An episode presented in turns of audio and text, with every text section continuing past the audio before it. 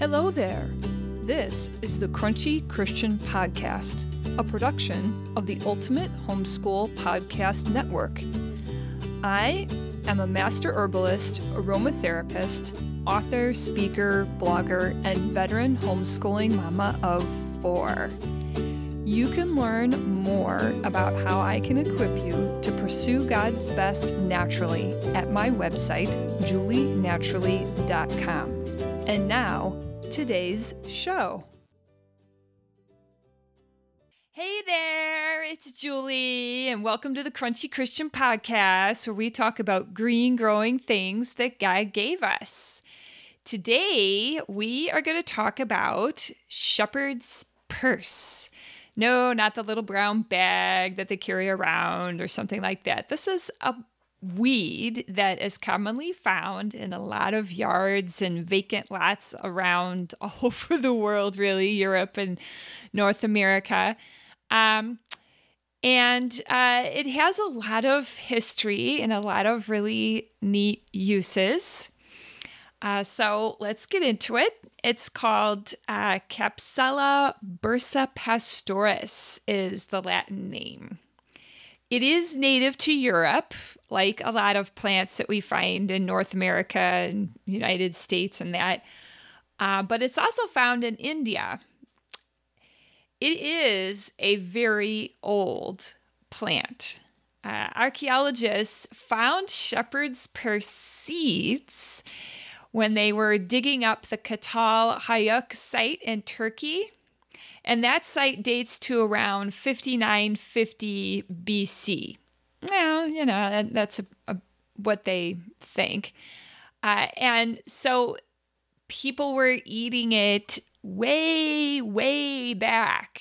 Uh, and of course, you know, if it's found that far back, of course, they continue to use it and eat it. And we do find evidence of it among the Greeks and Romans. And it was found in uh, a bog body called the Tollund Man that uh, was was found in the Danish bog in 1950. And if you don't know about bog bodies, that's a really fun thing to find out about um, because bogs have an interesting uh, quality about them that preserves dead things pretty well pretty well. Uh, it, it's it's like digging up an egyptian mummy. Uh, it, it's very interesting. So I, I would encourage you to find out more about that. But they did find it with this man and it, it was pretty old and the, the seeds are still there. Even some old herbals from the Middle Ages uh, mention it. So it's been in use for a very long time.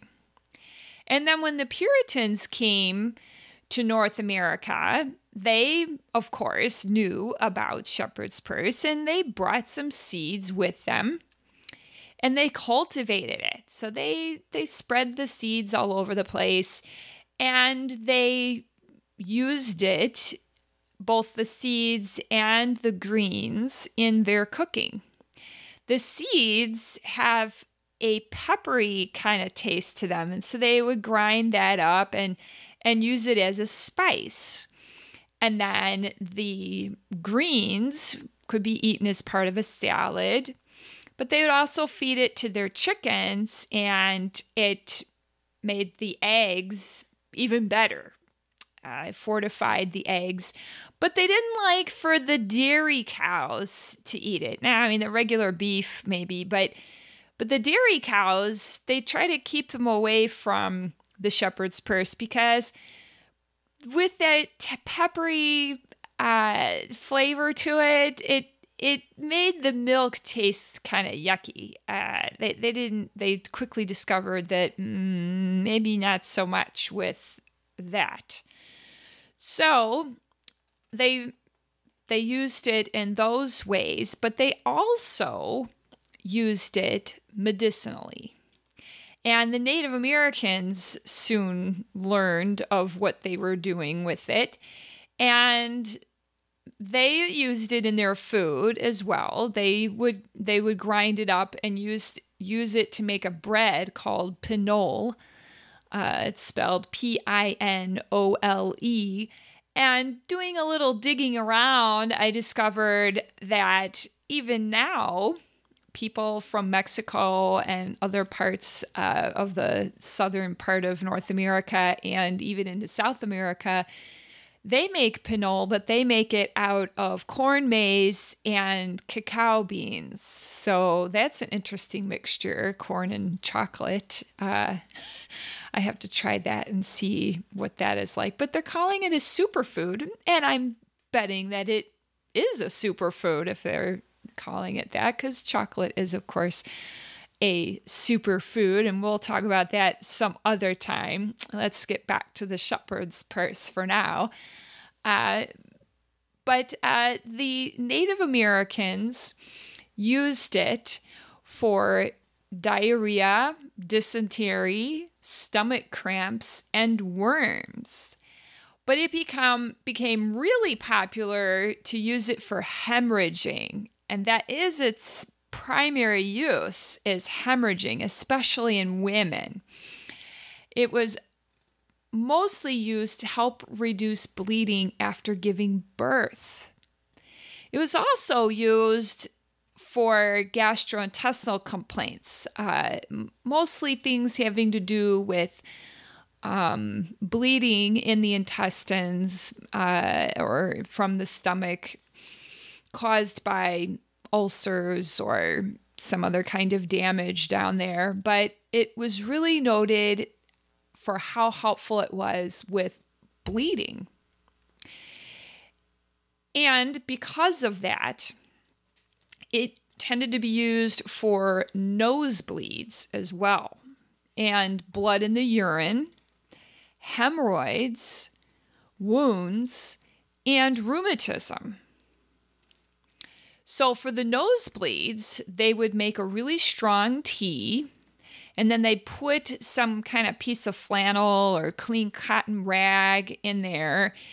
And they would soak it in the tea, in the warm tea, and then they would just stuff it up the nose. and the, the nosebleed would quickly stop would, would quickly stop.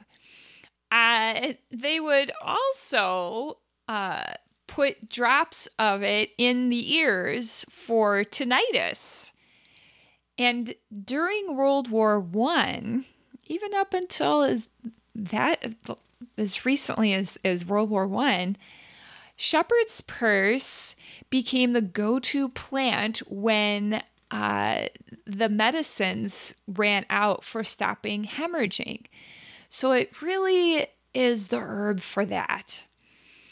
And it seems to have an affinity for the uh, the gastrointestinal tract and for the female uh, reproductive system, but it can be used for all sorts of bleeding issues.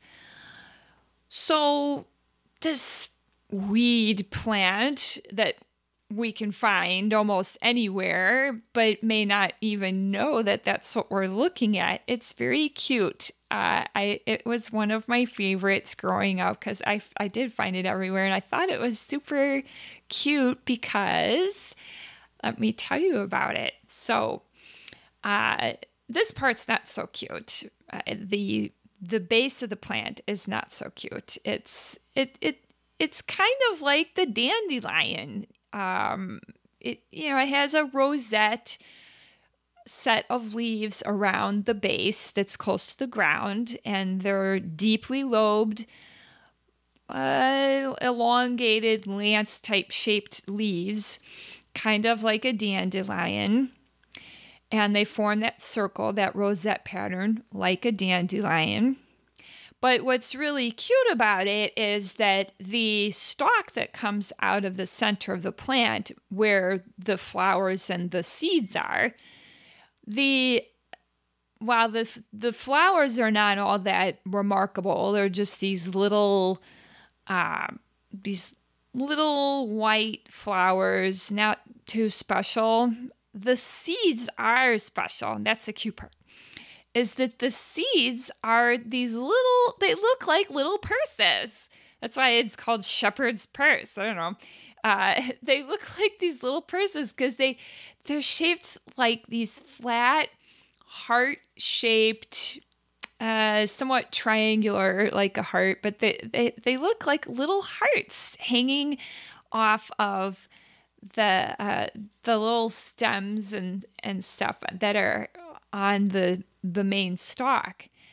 So you see all of these little hearts these little green hearts hanging there and it's so inviting and just interesting that this plant has all these little hearts and then it's used for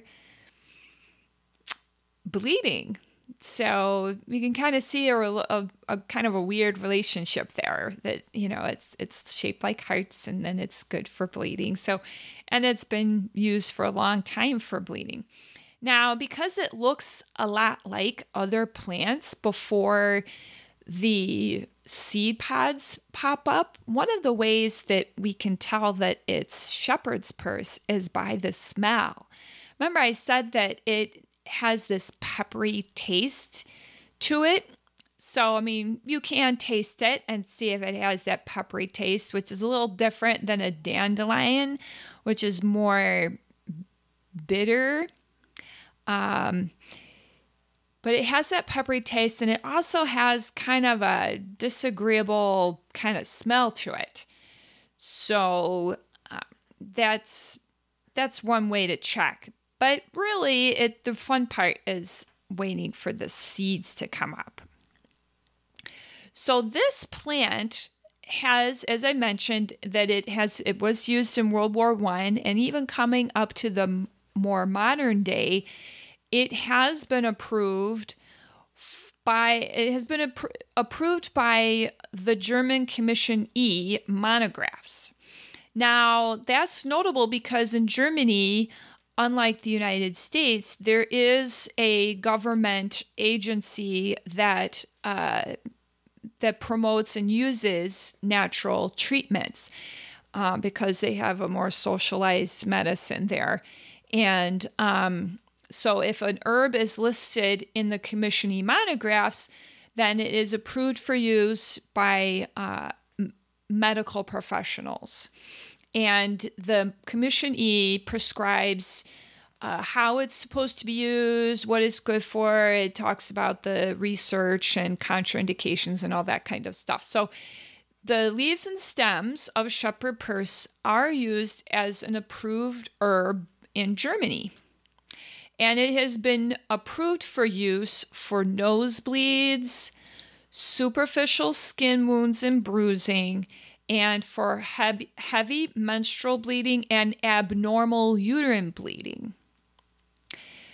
Uh, and recent research has shown that it does seem to have some activity against cancer growth. It's very preliminary, but it does seem to have some activity in that way. And it's also used in Indian Ayurveda medicine and it's also used in traditional Chinese medicine in very similar ways to Western herbal medicine that is practiced in Germany. Another thing that researchers are investigating about shepherd's purse is whether or not it might be what we call a biomonitor, like a, a marker plant for pollutants in the environment or heavy metal toxicity. So, by taking samples of shepherd's purse, they might be able to see how polluted an area is because shepherd's purse grows everywhere. Uh, it's very proliferate, proliferating everywhere. Now, here's a, here here's some interesting things about the nutritional content of shepherd's purse. So it contains flavonoids, and we know flavonoids are antioxidants, and um, and and have a very protective effect on our cells and our bodies.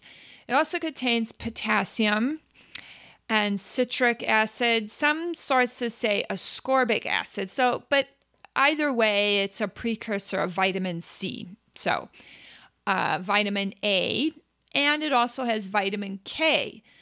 Yeah, big surprise there, right? Vitamin K. Um, you know, of course it would have vitamin K if it's you if it's been traditionally used for stopping bleeding because of course vitamin K is vital in clotting blood.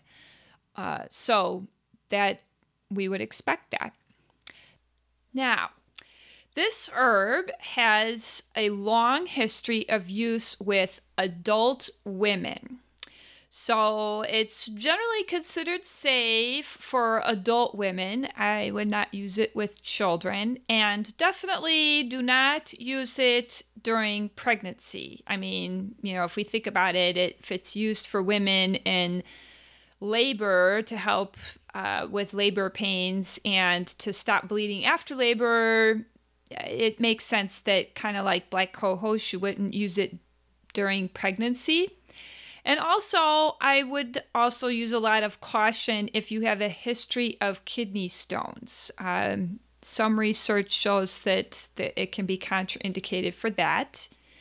So that's what I have for you today. I hope that you have been having fun investigating the weeds in your yard. And remember, as always, that this is an educational program. What you do with this information is your responsibility. This is meant just to teach you a little bit about how plants have been used historically and uh, about some of the research that's being done today. You can connect with me on Facebook at Julie Naturally or on Instagram at successful.unschooler. I hope to see you there, and that's a wrap. Thank you for listening to my podcast.